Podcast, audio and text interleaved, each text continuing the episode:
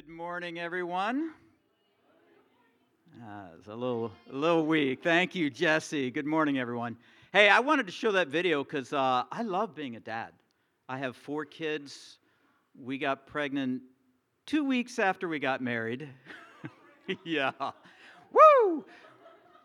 We weren't quite ready for that, but uh, being a dad is one of the greatest honors and privileges of my life and to connect the nothing has helped me connect the dots between God the Father and this incredible concept of grace than understanding fatherhood. And so this morning we're going to be continuing on with our series. We're in week two of a series called Galatians Transformed by the Gospel of Freedom.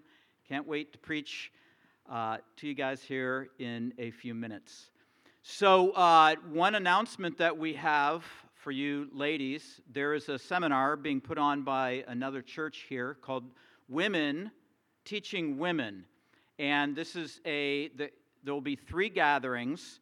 The cost is $25 to be part of this. Laura Hollenberger is going. Teaching women to teach. Thank you. And uh, we have a lot of gifted women in our church a lot of able teachers, and we want to empower you. We want to get behind you. And so please consider that. If you have any questions, you can ask Laura about that. So, Marianne and Christy, why can't we be friends? Why can't we be friends? Good morning.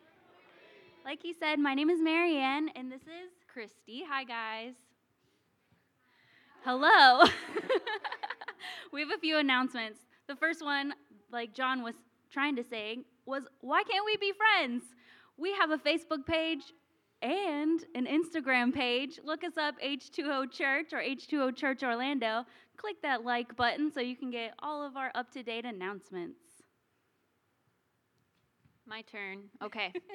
so, um, the last, let's see, three Sundays, we've been talking about um, helping our dear friend Lynn Lewis um, sell her home. She is a new widow and a member of our church, and oh my gosh, you guys rock. Like, we have had, is it two or three events? I can't remember. Two official events. Only two? But like multiple. We've gotten so much work done at her house, you guys. It's been such a huge blessing. So, yesterday, we had 25 people show up go east side and go downtown life group. Thank you mm. so much. And we got a ton done. We like power washed the whole back patio and like pulled weeds. And we had trucks going to the dump and going to like donate stuff and just packing. And you guys this is something Lynn would never be able to do on her own. And we just want to thank you and just celebrate just how wonderful this is. And so we look forward to doing more to help her. So um, stay tuned, we'll let you know.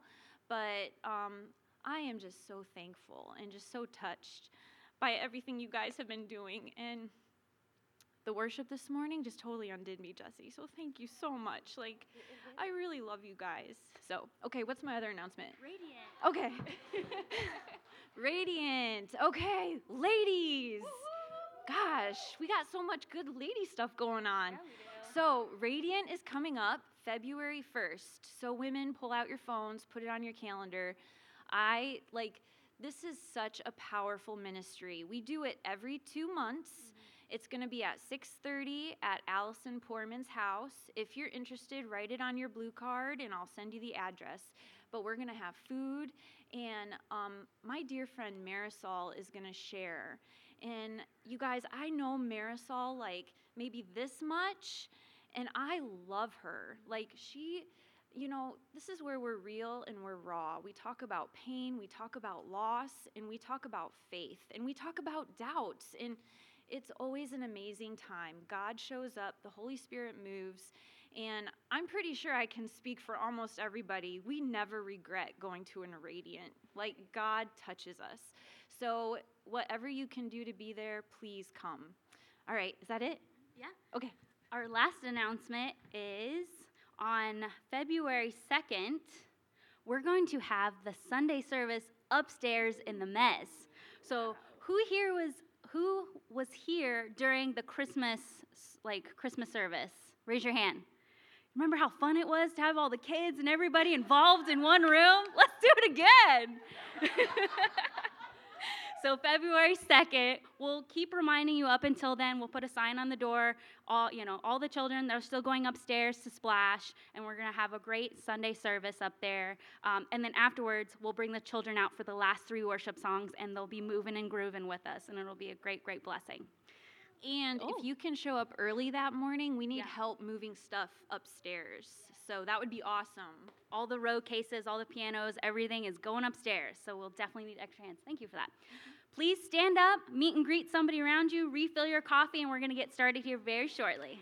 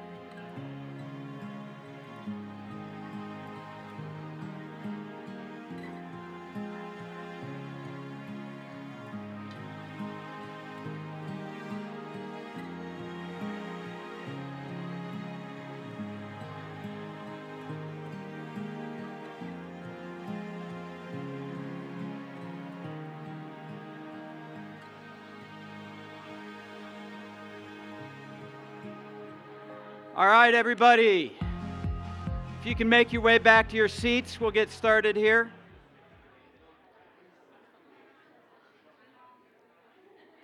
Like I said, we're in week two of this series on Galatians. Uh, we actually haven't begun. I, have, I think I sh- alluded to a verse from Galatians last week. We haven't gotten actually into the book. And uh, I'm going to give a very long introduction here again, so just sit back before we actually open up the scripture. Now, I did mention that uh, we got pregnant two weeks after getting married, and we have four kids. Did I mention that we've been married for 31 years, and last week was our anniversary? And it was a train wreck. It was horrible. We were going to go to Cress, which is a nice place. We, we tend to make a big deal out of, out of our covenant, uh, out of our commitment to one another. And uh, so one of our daughters called or texted and said, I'm coming home tomorrow. So let me show you which one. Put up the next slide of my family, please. And um, we had a Harry Potter theme going on, just so you know. And Kara, the one to the far right, is a flight attendant. And so she gets time off every now and then. And she said, Hey, I'm coming home tomorrow. And Jana and I are like, uh, This is our anniversary. We try to be very sensitive to the needs of our kids. We, we keep attuned, and we just thought, you know what? We just, we just think something's going on. We need to just yield that and give that up for her. And, and there was, and, and I had a beautiful father daughter talk with Kara, and it's like, high five, this is worth it, great call. And then Janet and I got into a fight. now, in case you're new and you're not used to pastors confessing when they have a fight with their wives, it's because you've been in another place where people tend to lie. We all do this. Everyone struggles. And we want to uh, exemplify a faith that's very honest and real. So, uh, now my wife is not here this morning. That's a whole nother story. Her mom fell for the sixth time in three weeks and had surgery. Yeah, it's a whole deal. But because she's not here, then, uh, you know, my version of the story is what gets told. My version of the story is that this was my fault. So everyone make sure, repeat that. John's fault. When she comes home, you can say that's what I said. So uh, I, I believe I said something that was harsh, and she responded with something that was harsh. And then the Holy Spirit just came on us, and we just immediately made up. And uh, no, that's not what happened. Uh, I forgot all about grace. And so for about three days, I kind of stewed, having a bad attitude. And, and then God reminded me God brought me back to what I'm going to talk about here today because let me tell you, it's way easier to put grace as a little theological concept in your back pocket. It's a lot easier to know what the Bible teaches about grace than it is to live it out. And so, after about three or four days, God reminded me that He had sent His Son to die on the cross for me when I was His enemy and to pull me into this position of unmerited favor where I get everything free and how hypocritical that I'm distant from my wife. God connected the dots for me in a very real way, and so I did move toward her. It's interesting that what I was feeling and the place of my hurt was I felt I felt missed. I felt like that matters to me. I want my heart to be known. I want people to know who I am. And I felt like my wife was missing my heart. And then God brought that up with me too. It's like, don't you understand grace? That grace is my heart. And the dots began to connect for me this, this week as I thought about this topic. I want to tell you the greatest story that's ever been told here this morning. Um, it's not my greatest story, this is Jesus' story, the story of the prodigal son, Luke chapter 15. Those of you that are familiar with the story, you're going to have to work hard at letting the story become strange to you for a minute. Because we get so familiar with deep biblical truth that it loses its power on us. This is meant to be strange and shocking. So the story goes like this One day, a son came to his father, who obviously was still living, and said, Can you give me my share of the inheritance? You're still alive, Dad, but I want your money, is what he was saying. Extremely rude, extremely offensive. The father graciously gave him his share of the inheritance. Before we go on, I want you to know that this is not the story of a Christian backsliding away from God. This is every human being's story. That we want what God offers. We want to live without relationship with Him. We want just what He gives. That's the story. And we end up becoming lost. And so the son takes the father's wealth and goes and spends it all on women, wine, and song, emphasis on women, I believe. And he reaches this low state. Life turns on him, and, and he is disconnected from the Father. Like, he's not on Facebook, there's no Instagram, no text going back between the Father and the Son anymore. Total disconnection. I really don't care if you're in my life. But then, because of the hardship that he's gone through, he gets humbled and he begins to think about this and he gets a job feeding pigs. Now, you and I, most of us here, if not all, are not Jewish. And so we need to climb back into Jewish culture and realize that for someone to, to feed pigs was four times dirtier than to be with a prostitute, which is weird to me. But that is the way their culture was. And so this man had hit the, the bottom.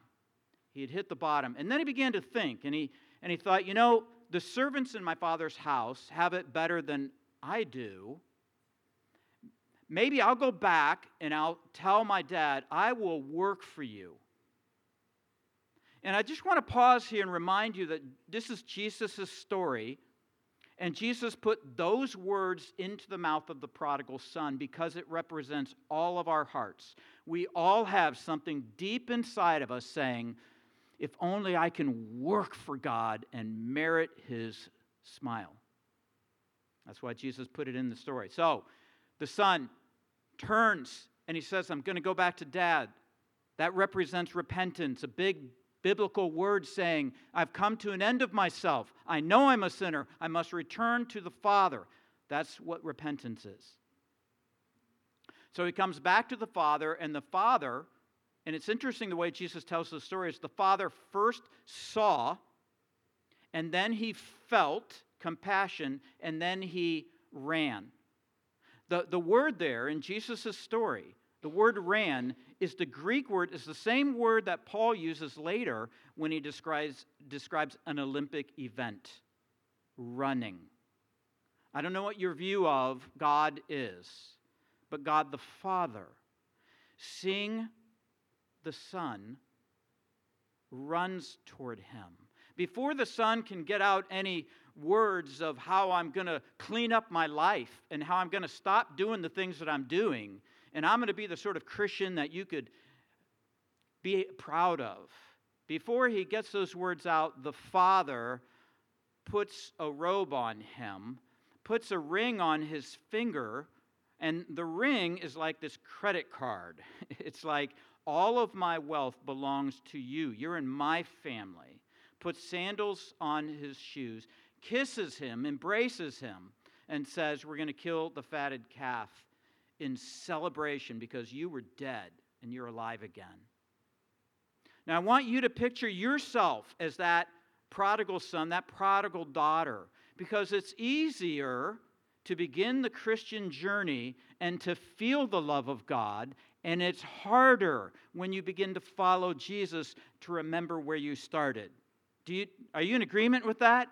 We forget that because we go back to what the prodigal son, I will work for you and we miss out on what the story is all about. So, this story, in this story, Jesus reveals God in a stunning way. Jesus reveals God as a loving Father who embraces us, it's emotional, who clothes us. We are clothed in God's righteousness, who blesses us, unmerited favor from this day on who receives us as a son or a daughter. And this is the hard part. Unless you've had a dad that was affectionate and loving and embraces you, it's hard to believe that God could actually feel this way and celebrate you. Isn't that hard? Do you, do you feel celebrated here today? The gospel, the good news, is that God moves us toward us and celebrates us as God, as Jesus revealed in that story. So, the main point, to get right to it, that is a struggle for us, but this is what I want you to hear. God wants to make us sinners happy in Christ. The kind of happiness where you can just relax and know, I am covered. God has moved toward me. God wants you to know that in Christ, once you come back home through repentance and faith in Jesus, that you're loved and you're celebrated. So if you're a Christ follower here today, that prodigal son story is your story. And God wants you to feel it. And if you're not yet, if you are a seeker, this story could be. This could be your story.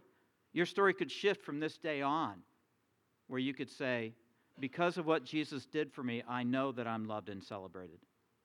I want to take another look at this prodigal son here. Just look at the image. A friend of mine who's a painter made this and you see the delight in the Father's face. And what word would you use to describe the look on the Son's face? He's like, he's shocked. He's in awe. It's like, I can't receive this. This is over the top. I can't, I can't really receive what you're telling me is true. And that, in short, is what the book of Galatians is all about. Galatians has been called the battle cry of Christian freedom. When you come to know Jesus, you're set free from your sin, you're set free from the law, from any standard that you're trying to live up to. You're set free from a hamster wheel of performance so that you can delight in the God who delights in you. Now, just as an introduction, uh, I don't know if you've noticed this, but Paul, as he writes letters to the churches, he brings emotion into his writing. Y'all? And some of them, like Romans, doesn't have much emotion because he doesn't know these people personally. These are people that Paul personally led to, to, to Jesus. And he writes out of angst, he writes out of deep turmoil. And I'm going to point out the places where you see, like, this is a lot of emotion going on here. And Paul brings that angst into the story. Okay, everyone with me so far? You need to understand the backstory. The backstory is complicated. It involves people groups that are distant from us. It involves the story of believing Jews, first of all. Jews, churched people, gone to church all their life. Then they've been brought up with the law of Moses, keeping the Ten Commandments, circumcising their sons on the eighth day, which was a symbol of being a Jew. Observing the law, going to the temple to make a sacrifice, this is what they were brought up believing. And then on the church's opening day, on the first sermon, 3,000 of these Jews became Jesus believing Jews. Now, it's important that you understand this. They did not believe themselves to be converting. They weren't changing their religion, they were embracing what their religion taught all along that Jesus was coming and was coming for them. The second group is the Gentiles, many of us here. Unchurched people, not brought up with the law of Moses, not brought up going to temple or going to church, not brought up feeling the need to make some kind of sacrifice, not being aware of sin's reality. So, very, very different. And the Jews and the Gentiles, they did not like each other. There was a deep animosity between them. There was a door in the temple, the Jewish temple, that said to Gentiles, Enter here at risk of death. You come to our church, we'll take your life. There was a little bit of animosity here. Jew and Gentile did not eat at one another's house. But then some of the Jesus believing Jews began to reach out to some of the Gentiles, and they invited them to believe in Jesus. And this changed everything. Without having the law, without going to temple, without having all of this background, they believed that someone loved me enough to send his son on the cross to die for me. Make sure you hear this. The Gentiles did not understand themselves to be converting to Judaism. They were not converting to the Ten Commandments. They were not converting to circumcision. They were not converting to going to the temple. They were not converting to the law of Moses. So now, in one church, you had Jew and Gentile, churched and unchurched together. Many of you know this, but we did something years ago that uh, was on a Thursday night where we went into a country western bar. Anyone remember uh, Eight Seconds Country Western Bar? And uh, so we went in there and we advertised this and drew a crowd of like 600 people in eight weeks. It was kind of an unprecedented thing and an unusual thing. God was just moving. And we did this series called Questions Christians Hope You Never Ask.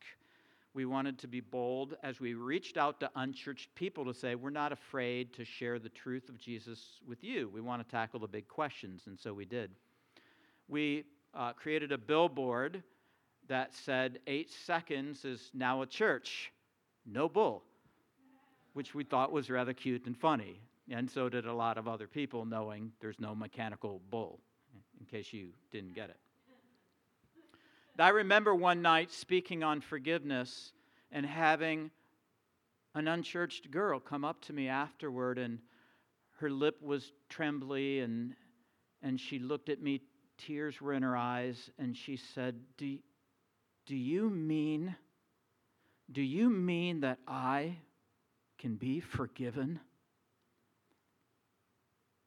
And i said yes. Can i tell you more about jesus? Short time later, I shared with some people what we were doing at eight seconds, and they were offended. They were offended that we would reach out to unchurched people in a bar because they had a faulty definition of holiness, thinking that it's avoiding the world instead of loving Jesus in the middle of the world. And that offense is exactly what the Jews felt toward the Gentiles that were involved in their church. That is the backdrop to the book of Galatians. We have this tension. Now that Gentiles have believed in Jesus, don't they need to do something to remain righteous in God's sight?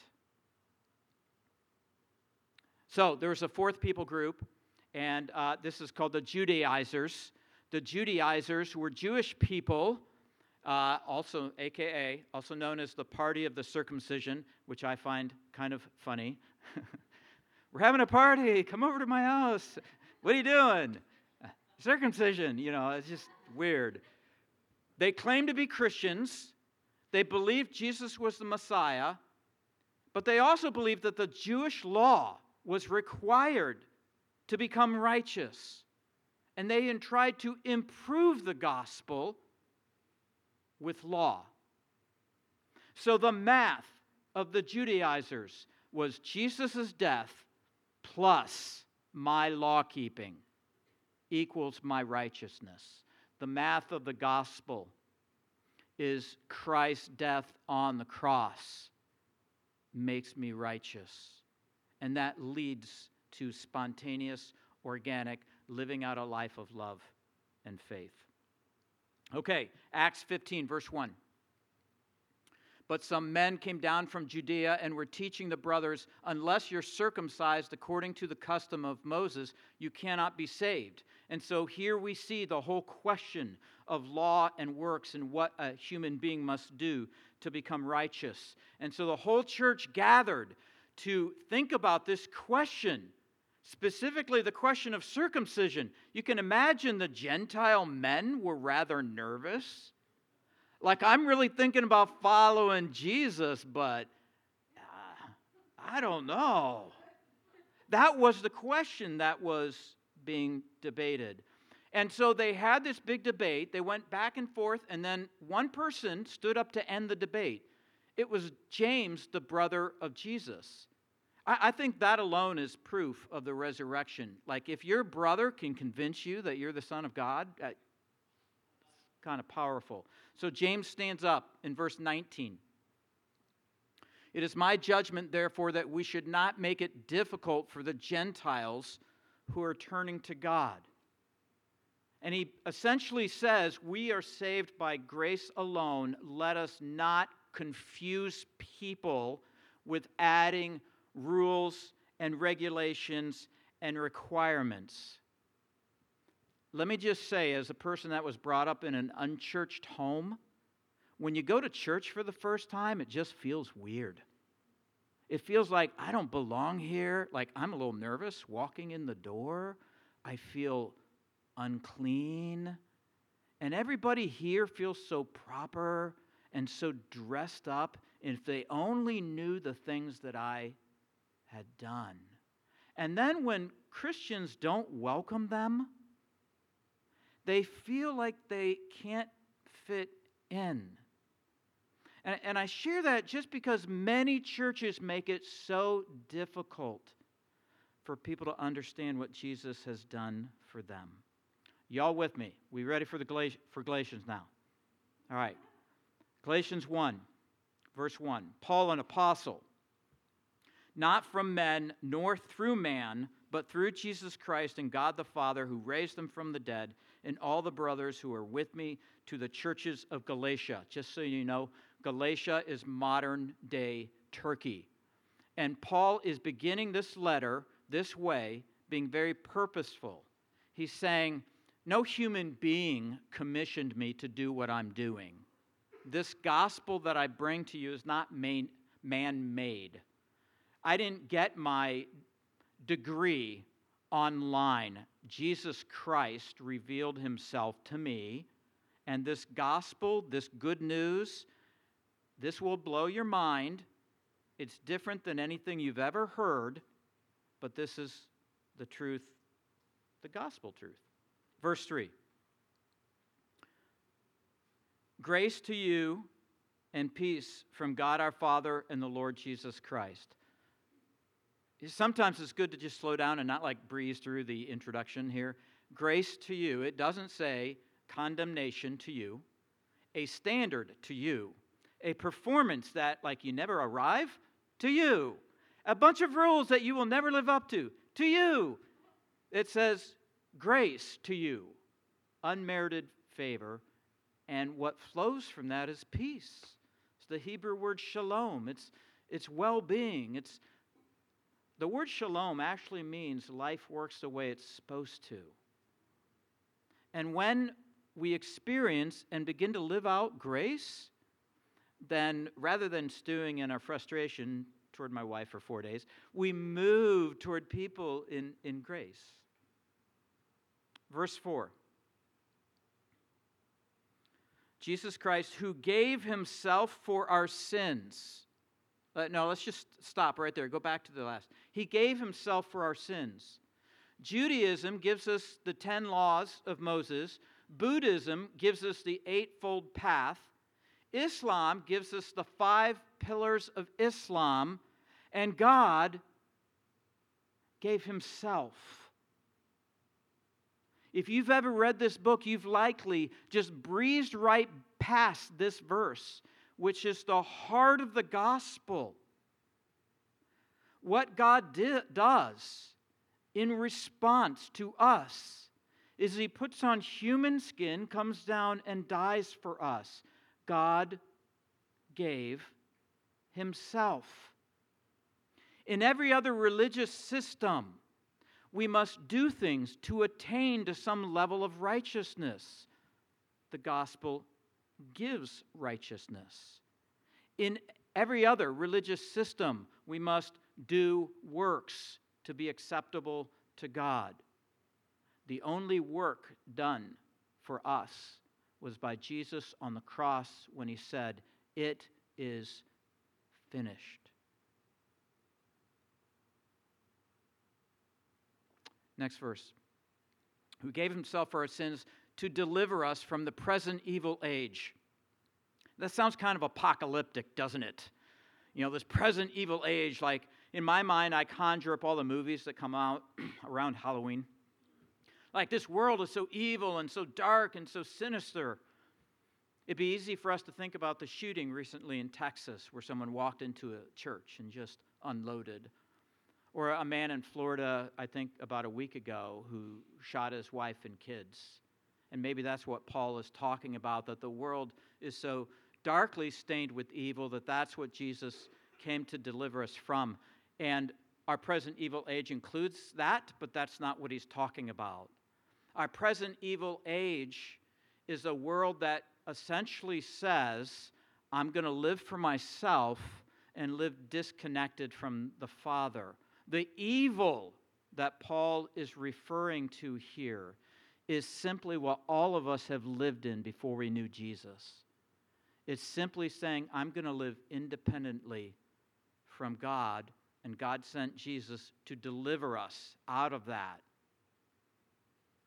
according to the will of God, of our God and Father. I don't want to make too much of this, but I, I just want you to see that God willed your deliverance. And this is how I think about it. If God, the strong willed God, the strong willed God who always gets what he wants, if God willed for me to be delivered, I'm delivered. I am set free. I'm not stuck in my sin anymore.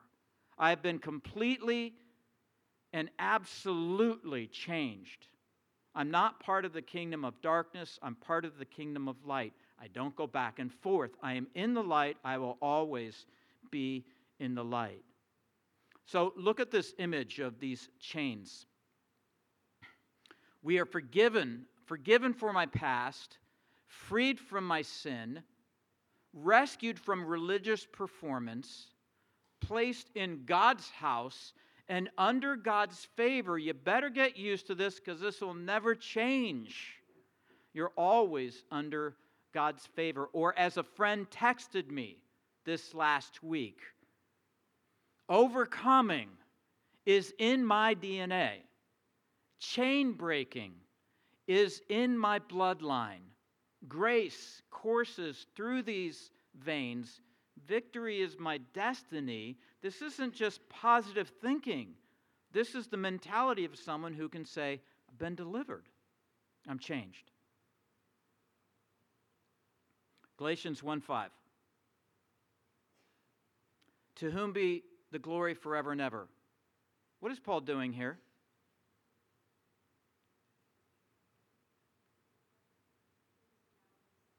He's worshiping. What he has said so far in four verses has so affected him the thought that we don't need to measure up to God or earn God's smile, the fact that he gave himself, he can't help but say, To you be the glory. He does this in Romans too. After 11 chapters, he just breaks into celebrating what God has done. And let me say this until grace gets into your emotions, and until it changes how you feel about yourself and your identity, how you think about yourself, it's just theology. It's meant to set your heart on fire, to make you alive to God. So look at the cross with me.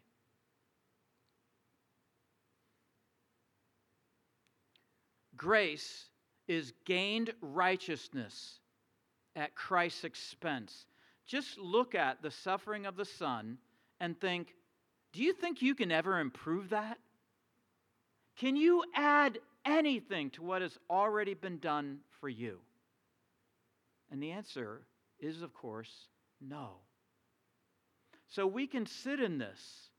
It has helped me to think God's love for me right now at this moment is no less than when his son died for me. That's what grace does. Verse 6 I am astonished that you are so quickly deserting him who called you in the grace of Christ. I am astonished. I'm shocked. This is where the angst of Paul is coming out. I'm amazed. I'm bewildered. When we get to chapter 3, he gets frustrated and says, Who's bewitched you? Like, who put you under a spell? What you're doing makes no sense. If you started by Jesus dying for you, how can you add to that or improve that? So we see Paul's frustration as these Galatians are being tempted by circumcision. It feels weird to say that. Being tempted to think that there's something that they can do, that they can practice circumcision. Not something you want to practice, by the way. Um, and that, that somehow would change God's approval of their lives. Look again at the prodigal son. Look at the look of being stunned and awe. Now, you may have heard, some of you may have heard many sermons on grace, and I just want you to receive this from me. This is where the struggle is right here. To believe that we're celebrated, to believe that grace actually means this. You guys know who Martin Luther is? Is still alive. Martin Luther came along in church history in a time when the church had drifted from the scriptures, and he brought about what is called the Reformation, where people rediscovered the gospel of grace. So he preached grace over and over and over and over again. That's what Martin Luther did. And Martin Luther said this I myself have been preaching and cultivating the message of grace for almost 20 years, and still I feel the old clinging dirt of wanting to deal with God that I can contribute something. That I can contribute something so that He will have to give me His grace in exchange for my holiness. Still, I cannot get it into my head that I must yield myself to sheer grace. Yet I know that this is what I should and must do.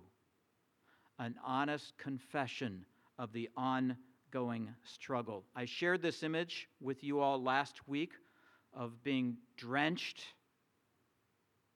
When we put our faith in Jesus, we come into a position called a state of grace. We are under a constant downpour of God's grace. And what that means is that on days where I feel like I'm really kicking it, and I'm really walking in the Spirit, and I'm being thoughtful of people, and I'm engaged in human relationships, and I see the person who has a sign around their neck and they need help, and I give them some help. And I notice that my kids might not be doing well, and I'm sensitive enough to give up an anniversary. On those days, I'm in a state of grace. And on days when I am angry at my wife and not happy in Jesus and frustrated with God and how Christianity sometimes is hard and doesn't move as quickly as I want it to, that in those days I too am in a state of grace. And this is one of the hardest things in my life is to constantly remind myself in those days that the gospel is true and I am free and I am covered completely soaking wet in the grace of God that flows from the cross of Christ. The gospel is for seekers. So if this morning you've not yet come to the cross of Jesus, I invite you to come there. Unload all of your burdens. Receive what he has done for you. Don't let it be in vain. But the gospel is also for Christians. We need to be reminded day after day that we are right with God because and only because of what He's done for us. Let's go back to verse 6 and 7. I'm astonished that you are so quickly deserting Him who called you in the grace of Christ. Not that there is another one but there are some who trouble you and want to distort the gospel of Christ. When you add works, when you add performance to the gospel, it changes the very nature of it. If I make burgers for my family later today, and I have a hamburger, and I add a pickle to it, what is it? It's still a burger. If I add onions, what is it? Still a burger. Tomato, cheese. Oh, that's good. That's good. totally destroyed my analogy. Let's say you have a veggie burger. You have a veggie burger. Yeah, it's not really. Would you let me share this? Let's say you have a veggie burger and you add some meat to it. Ooh. You totally changed the nature of the burger. It is no longer a hamburger, it is now a veggie burger. Or the other way around. I'm messing this up as badly. Do you guys get what I'm saying? I just want to know that I can move on. Do we all understand? You change the nature of the gospel when you add your performance or law or good works or whatever you call it Let's move on. Verse 8. I, you guys will never forget this illustration, right? Uh, anyone that comes over to my house gets a free burger, yes. Yeah, unfortunately, veggie burgers. Okay. Verse 8. But even if we or an angel from heaven should preach to you a gospel contrary to, to the one we preached to you, let him be accursed. Just in case you missed what I said. Verse 9, as we have said before, like two seconds ago, now I say it again if anyone is preaching to you a gospel contrary to the one you received, let him be accursed. That word accursed is the Greek word anathema, it means damned to hell. So, in our PC culture that says it doesn't really matter what you believe, substance doesn't matter as long as you're sincere. Paul says actually, substance does matter. What you do with Jesus does matter. Whether you get atoned for sin does matter. And the reason he is using such strong language is the mentality of the Judaizers toward Paul. You've made the gospel so easy for pagans, for seekers, for Gentiles. You've made it so easy for God to save a human being. We think you're doing it just to draw a crowd, just to be Mr. Popular. And so Paul says basically, you think I'm trying to be popular? Well, you may be going to hell if you're preaching something different than me. Do you see the logic behind what he is saying here? There's only one gospel that saves, and that's the gospel of a bloody cross. Verse 10. And we'll conclude with this verse For am I now seeking the approval of man or of God? Am I trying to please man? If I were still trying to please man, I wouldn't be a servant of Christ. I wouldn't be a bondservant, is the Greek word here. And I want you just to sit in this here for a minute. Paul is responding to the Judaizers who think he has simplified the gospel of grace because he wants to draw a crowd. He's trying to please human beings. And he says, Think about this with me. You think if I'm trying to be a man pleaser, I would follow Jesus? That doesn't make any sense. If you go to your crowd of seekers, to people that don't follow Jesus, and you loudly proclaim, I believe and follow Jesus Christ only, that's not how you gain popularity in this world. And this Greek word, bondservant, has an Old Testament meaning, and it's important that you catch this. In the Old Testament, if a slave, after so many years, after seven years, could be set free, and the slave, sometimes a slave would say, I don't want to be set free. I want to be your slave forever. You're such a good master. I want to be your bond servant, your slave. And they would take the ear of the slave, put it against a doorpost, and put a nail through their ear to indicate you are now the bondservant, the slave of this master forever. And Paul, as he thinks about Christ and what Christ has done for us, he says, That's what's been done for me. I've been set free, but that freedom is so paradoxical. It does something to my personality that sets me so free, I don't need human approval anymore. I'm set free from that. I can live for one king. I can be who I really am. Let me put it this way Jesus in you, with your personality unleashed because of grace.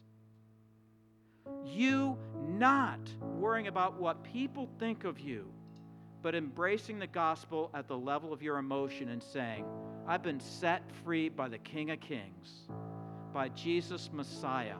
That's what your world needs, and that's what you need. And that's what's been done for us through the gospel of freedom through the cross of Christ. So let's stand together here and let's proclaim. Let's proclaim some truth over us. I will live from this. So pray with me as we enter into worship. God, if you have done this for me, we all say this to you. If you have done this for me, I will live in freedom. I will receive your grace.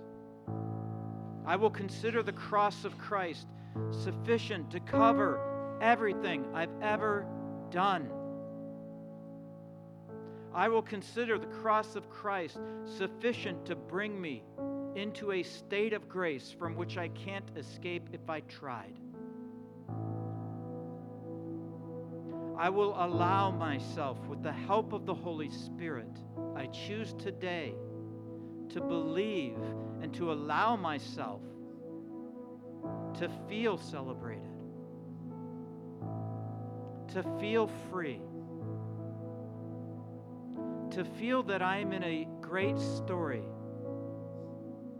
of a great deliverance out of a great love to bring about a great freedom. I will not diminish the gospel. I will not make your grace small. I will boast in it. I will think about it. I will walk in grace, empowered by the Holy Spirit and to the glory of Jesus, my King. In his name we pray, and we come now to worship you through Jesus Christ.